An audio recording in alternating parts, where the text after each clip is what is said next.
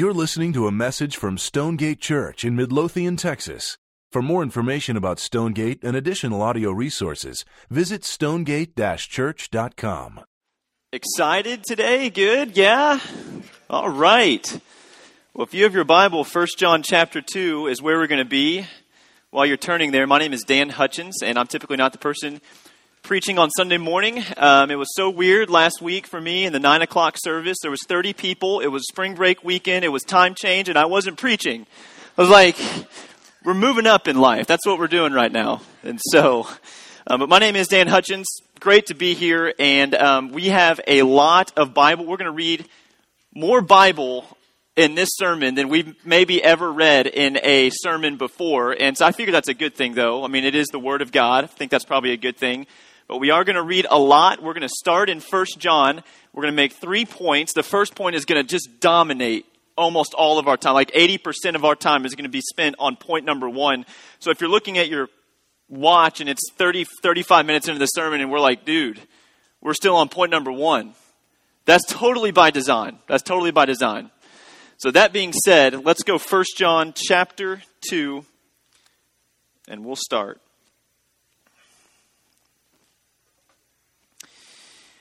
Elderly man. He's later in life, probably the last of the apostles to be alive right now. This is in one of the oldest books. This is one of the latest written books in the New Testament. And John, right now, is a seasoned, elderly type of man who functions as a senior pastor to these young believers for which he is writing. And so John's way of addressing these young believers is my little children. That's because John loves these people. John is called often the apostle of love. He's called the apostle of love because he writes a lot about love and because he just has a real loving disposition and demeanor towards the people for which he is ministering to. Ironically, this book, First John, is what we're studying on Wednesday night in youth ministry, and John is a very pointed guy. I, I, think it's interesting that as the apostle of love, he says things that are very straightforward and very pointed, but that is actually, in fact, how John chooses to love people by saying things that are just upfront and honest. And so John begins by saying, My little children. This is pastor, senior pastor, seasoned Christian, John, the grandfatherly, seasoned Christian that's about to write some very important words to younger Christians.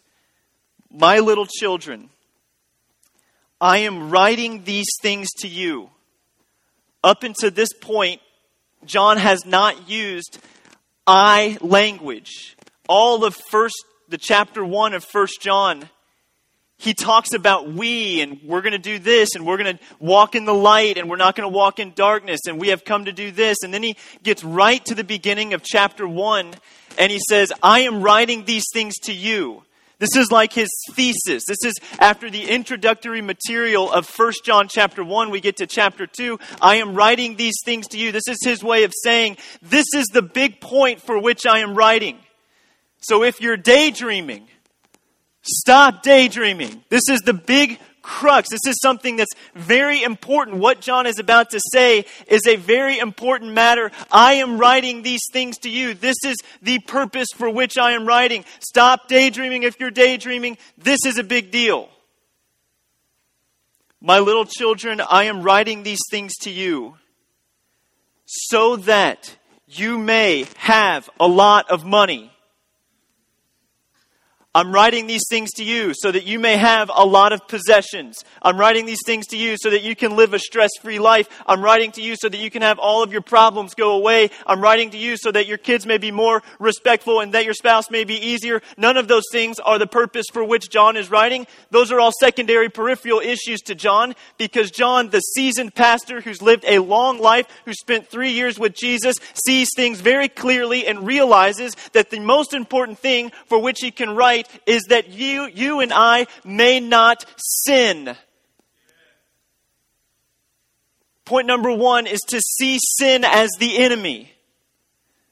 After spending years and years on planet Earth, John's an older man who's seen a lot of life and has worked through and walked with a lot of people. He spent three years with Jesus Christ and he gets to an older life and now he's writing to younger believers. And the first thing he writes that is very important is this is why I am writing to you, my friends, so that you may not sin. And you have to wonder, why is John, why is this the top of John's list? Why is not sinning the top of his list?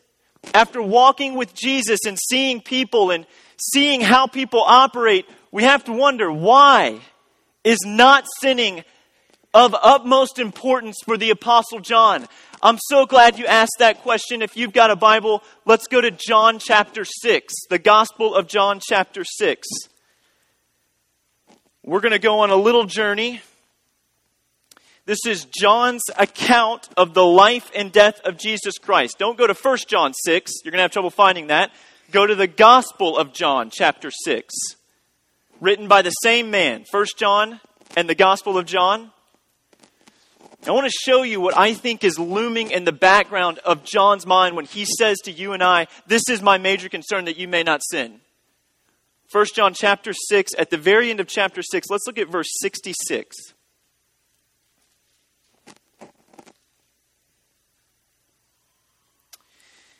After this, many of his disciples turned back and no longer walked with him. Jesus just got done preaching a very hard sermon in John chapter 6, and a lot of people left. I don't know. That's not really part of the sermon. I just think that's interesting. So Jesus said to the twelve, Do you want to go away as well? Simon Peter answered him, Lord, to whom shall we go? You have the words of eternal life, and we believed and have come to know that you are the Holy One of God. And Jesus answered them, Did I not choose you, the twelve, and yet one of you is a devil?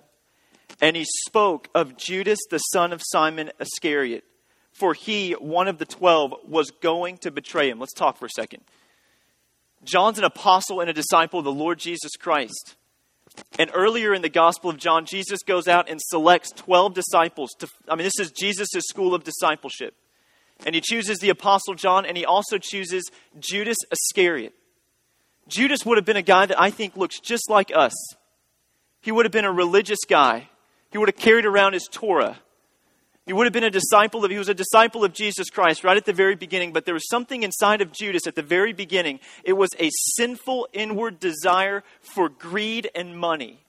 It started early. And John, in this, he's literally right, he's right here, and Jesus starts talking about this man that's going to betray him. They don't know it's going to be Judas yet. That's, they don't know. He looks outwardly like a religious, he's a disciple of Jesus, but inwardly he's got stuff going on. So flip over a couple of pages to John chapter 12.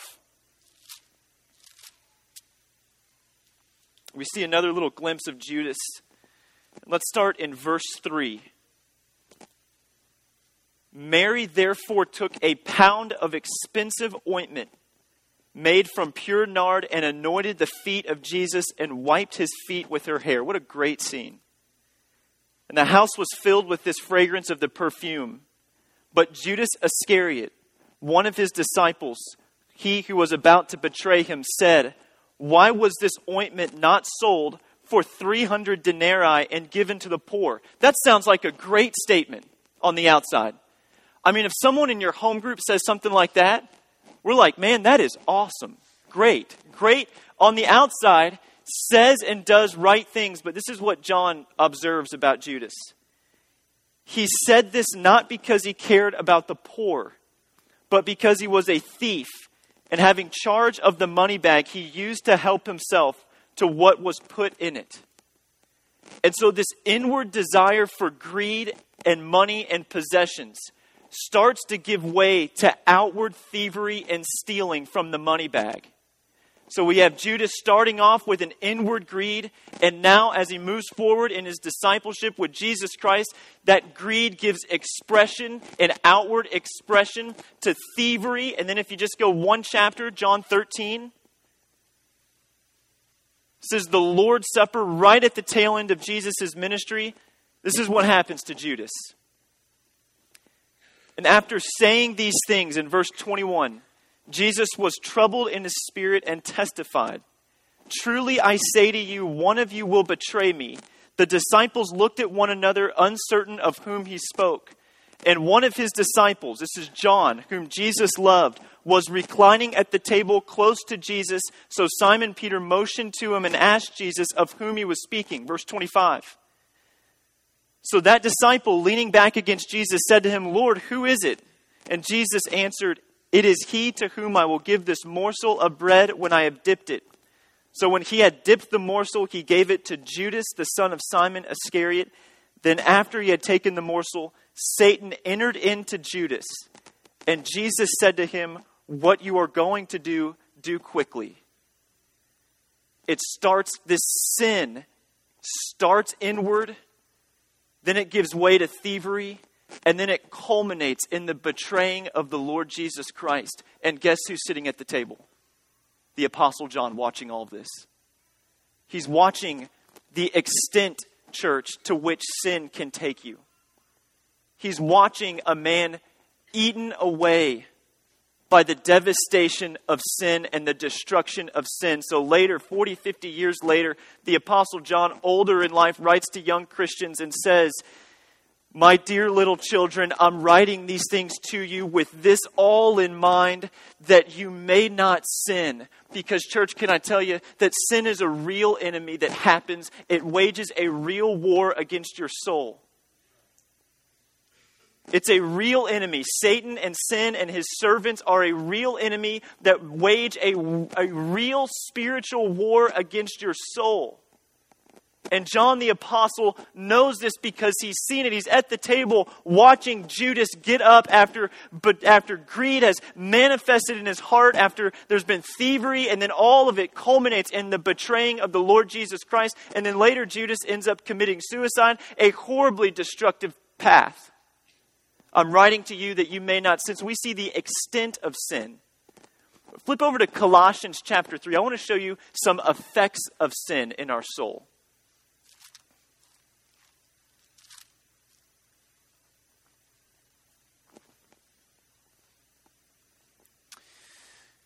Colossians 3, let's start in verse 5.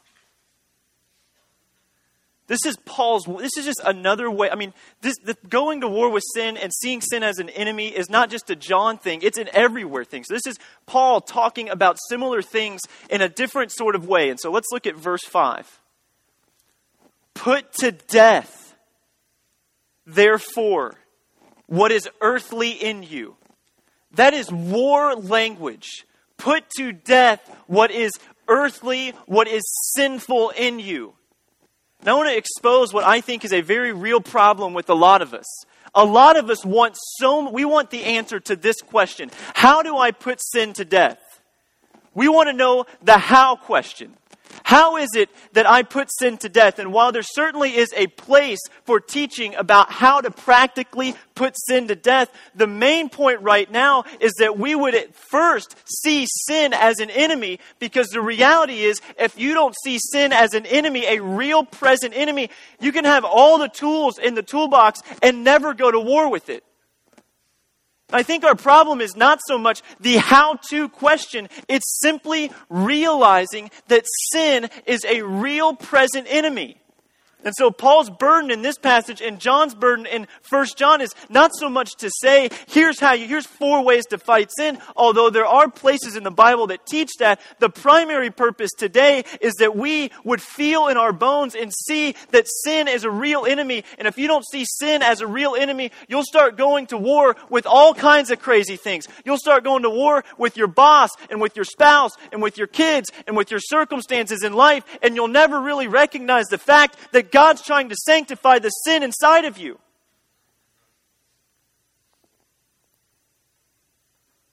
I was a 8-year-old and my parents put me in karate. I was in karate for three, three weeks. I had a white belt. I never advanced past white belt. And I distinctly remember learning three moves. I learned the front snap kick, the roundhouse kick, And I learned a way of breaking free from somebody. If a stranger grabbed my arm, what's the appropriate way to break free? That's what I learned. Three things. Then I quit karate. At that point in my life, let me tell you about my life when I was an eight year old. I was homeschooled.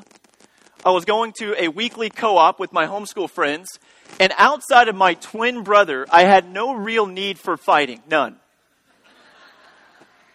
Occasionally, Doug and I would go to war, but it wasn't a big deal, and my mom would step in, and it would be resolved pretty quickly. There was no real present need for me to learn how to fight.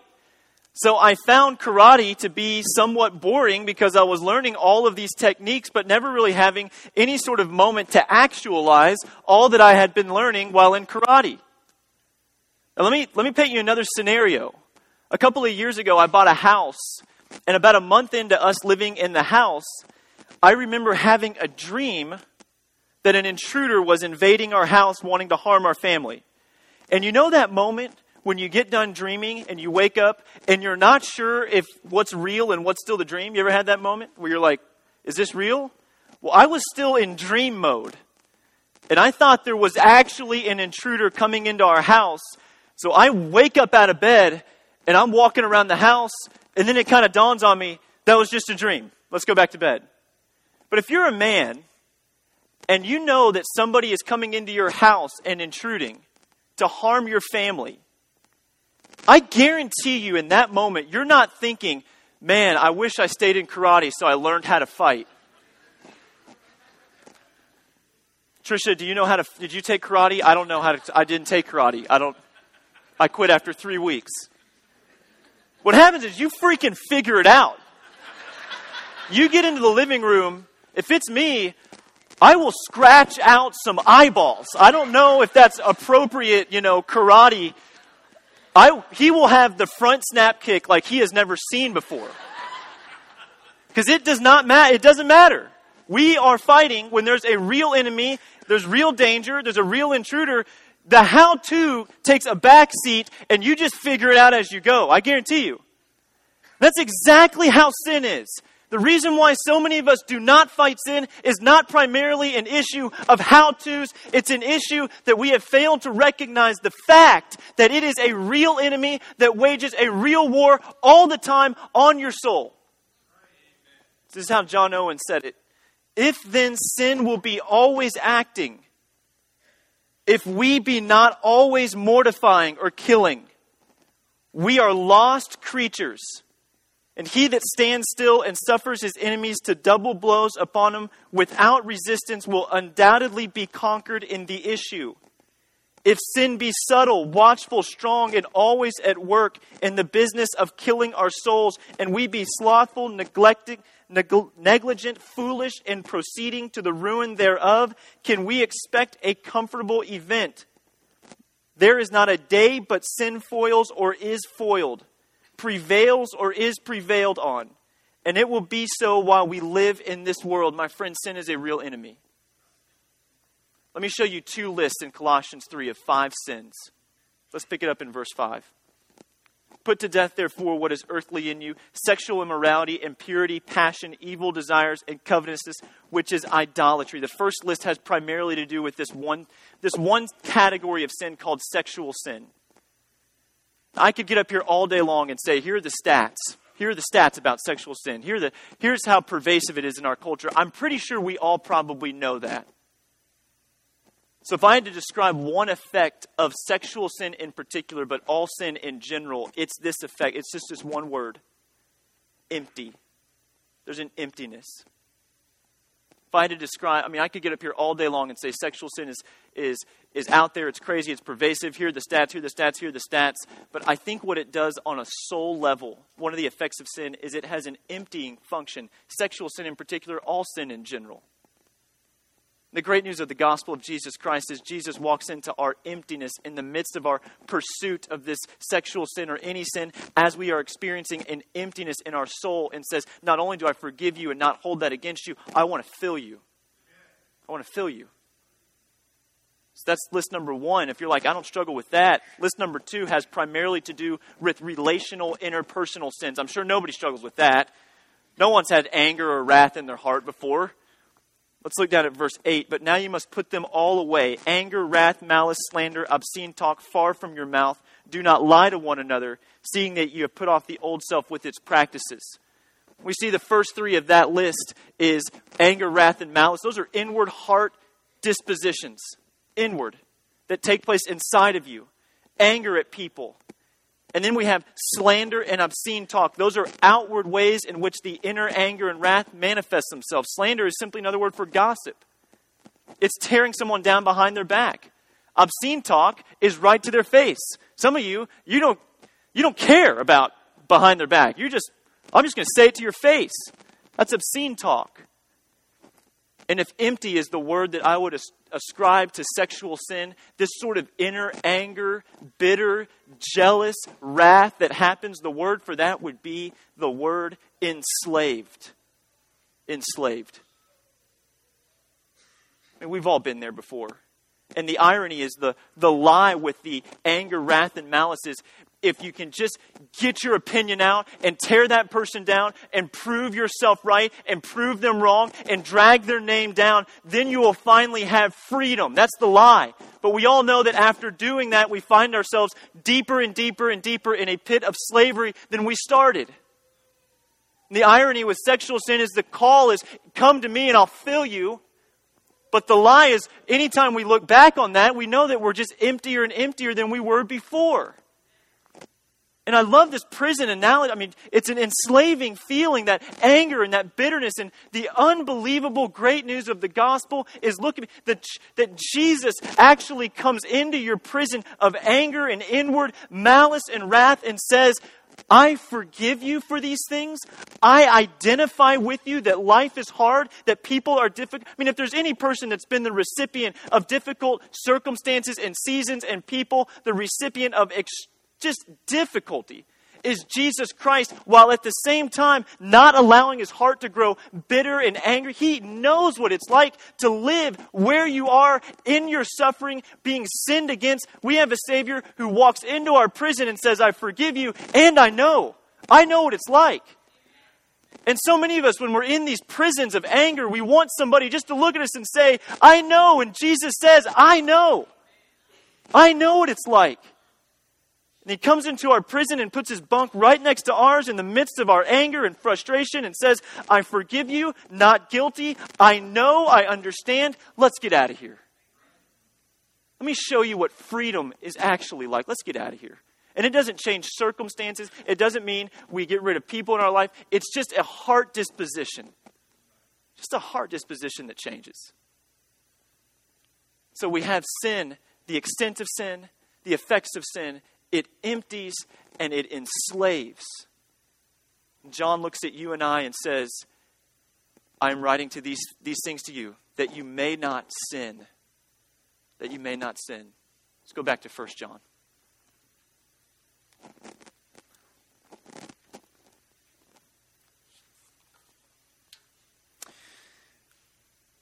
First point is to see sin as the enemy. My little children, I am writing these things to you so that you may not sin. This next, this next little phrase is just great. But if anybody does sin, that's a great encouraging line. That's John basically affirming the reality that Christians struggle with sin.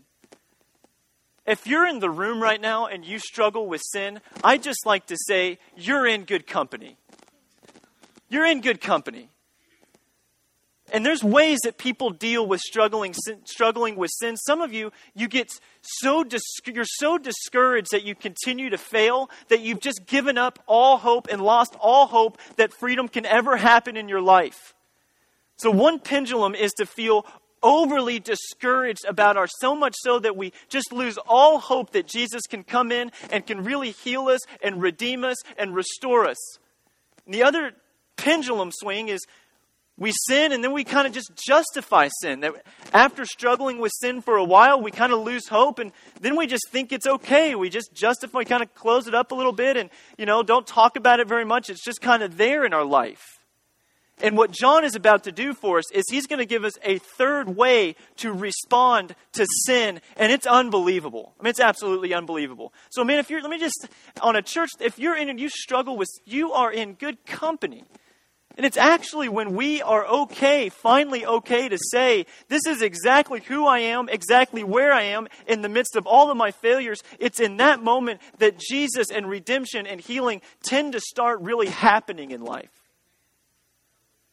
Like when sin runs deep, your grace is more. This is like the song we just sang. So I just like to give you the freedom to struggle. And here's how we respond. Point number one is to see sin as a real enemy. Point number two is to turn to Christ regularly. But if anyone does sin, we have an advocate with the Father, Jesus Christ the righteous. He is the propitiation for our sins, and not only for ours, but also for the sins of the whole world. Turn to Christ regularly. Martin Luther said, the entire Christian life is one of repentance. In other words, the entire Christian life, from the time you're saved to the time you die, is a constant, continual, and ongoing turning and returning to the Lord Jesus Christ all the time. So when we struggle, but if anyone does sin, here's what we do. We turn to Jesus Christ and we consider these three unbelievably great words that really do summarize the essence of the gospel. The first being the righteousness of Jesus Christ. When we sin, we turn and we recognize that Jesus Christ lived a perfectly righteous life in replace of your sinful life. He was perfect perfectly obedient to the law from 33 years of living, never once sinned outwardly, never once harbored inner anger, never once lusted, was never greedy. He was perfectly righteous for you. The reason why he was righteous was so that you could have the righteousness of Christ and God could see the righteousness of Jesus Christ inside of you. He is perfectly righteous. Number two is that he was our propitiation. That's a big word that simply means he died a wrath absorbing death, absorbing the penalty that was supposed to go to you for your sin, taking it upon himself. The unbelievable thing about the gospel is God does not just organize this act, but he is in himself the thing that's propitiated. He is the one that takes upon himself the wrath and penalty of sin. He doesn't just get it together and pay the bill on, a, on an animal, he actually gets up on the altar and is the actual sacrifice. He's our propitiation. So every time you sin, you can realize, you can turn to Christ and say, He's our righteousness. He lived a perfectly righteous life. He died a wrath absorbing death by which He took upon Himself the wrath that was supposed to go to you for your sin. And then we, we talk about those two things a lot, but there's a third word that we don't talk about a lot at all. And now Jesus is today, present day, our advocate. You know what that means? That means He's on your team now. That means that present day, when we struggle with sin, Jesus Christ goes to God the Father and says, Do not hold that sin against them. I paid for that. Do not hold that against them. Do not hold that against them. Do not hold that against them. Paid for. He's an advocate now. That means he's on your team. And then God in heaven looks at you now and says, I'm on your team. I am on your team now. I see the righteousness of Jesus in you. I see that your sin has been paid for. And the, all of that, church, the reason that whole process exists righteousness, propitiation, present day advocate is for the very reason that we can turn to Him. That's the reason. It's not just a story that exists that doesn't mean anything for us today. It comes, invades us into our world and says, Turn to me. I'm an advocate. I'm a friend. Don't become discouraged. Don't justify your sin. In the midst of struggle, continue turning to Christ. That's why He was our righteousness, our propitiation, and stands today as our present day advocate before the Father. Turn to Christ regularly. See that sin is a real enemy. Turn to Christ regularly. Number three joyfully obey. And by this we know, verse 3, that we have come to know him if we keep his commandments. Whoever says, I know him, but does not keep his commandments, is a liar, and the truth is not in him. But whoever keeps his word in him truly, the love of God is perfected. By this we know that we are in him. Whoever says he abides in him ought to walk in the same way in which he walked. So here's what, just to recap, here's what happens. When there's a struggle with sin, seeing sin as the enemy, not seeing your circumstances as the enemy, not seeing your spouse as the enemy. You know, I tell students this all the time on Wednesday night. It's so great. Almost all of them want to go to war with their parents all the time. I mean, it's crazy. Uh, they're so strict, they're so strict. Then there's this illusion that once you get out, you're like free of all authority. It's just an illusion, you know? And so I tell them all the time you could go to war with your parents, but it's not going to get any better. Or you could go to war with the rebellious spirit inside of you that God is probably trying to draw out of you. They don't like to hear that, but I don't care. So if you're a parent and you like to take me to lunch, I'm available. So I'm just saying, I don't know, I'm just saying. If you don't go to if you go to war with the wrong things, you never turn to Jesus Christ. If you go to war with your boss and your circumstances and your trials, and I think God, what God might be trying to do is draw out of you certain sin in your life. So when we go to war with sin, then we turn to Jesus Christ. We recognize his righteousness, his propitiation, and his present day advocacy for you. And as we consider the great news of the gospel, as we turn regularly, regularly to Christ, this sort of joy filled desire to follow Jesus Christ begins to well up inside of us, and out comes joy filled obedience to Jesus Christ. Wherever and whatever you want me to do, Jesus, that's what I want to do. Because He's your advocate now. I remember playing, I wasn't so much a karate guy. I enjoyed basketball a lot more growing up. And I remember going from eighth grade to ninth grade, junior high to high school, and having my first exposure to the high school boys varsity basketball coach. He was a big, intimidating, yelling man sort of coach. Big, intimidating guy. Yelled a lot, you know. And I remember my first month as a freshman, him being very critical, him being yelling a lot at me. Very di- my dad was the coach my eighth grade year. This is a very different scene for me, you know so this coach was yelling a lot, critical, you know, very detailed, very just nitpicky a lot. And I got so discouraged. And me and my other freshman teammates were so discouraged that, and I even wanted to quit for a little bit. And my dad, I told my dad about it. My dad was like, you need to go talk to him. And you need to, you need to tell him how you feel. Which for a freshman, that was like the worst idea. You know, this is such a bad idea. But I went and talked to Coach Leahy, and I was like, man, here's what I just, I feel like I want to quit. I feel like I'm doing a bad job, that you're always critiquing me. And I'll never forget this. He, I, he looked at me and almost with tears coming down his face, started to articulate to me how much he loved our team, how much he was excited to coach us. He's hard on us because he loves us, because he wants us to do better. And just that small little change of perspective changed my entire motivation to play basketball. So I started working out hard, playing really hard, doing the best, and it was a total different change when I recognized that that coach was an advocate of mine. When you recognize, my friends, that Jesus Christ is your advocate, out comes a surrendered, joy filled, obedient life. Isn't that great news? What's unbelievable, I've got the three points right here. I mean, what's unbelievable is John John doesn't just go from point one to point three. He doesn't just say, see sin as the enemy and then obey.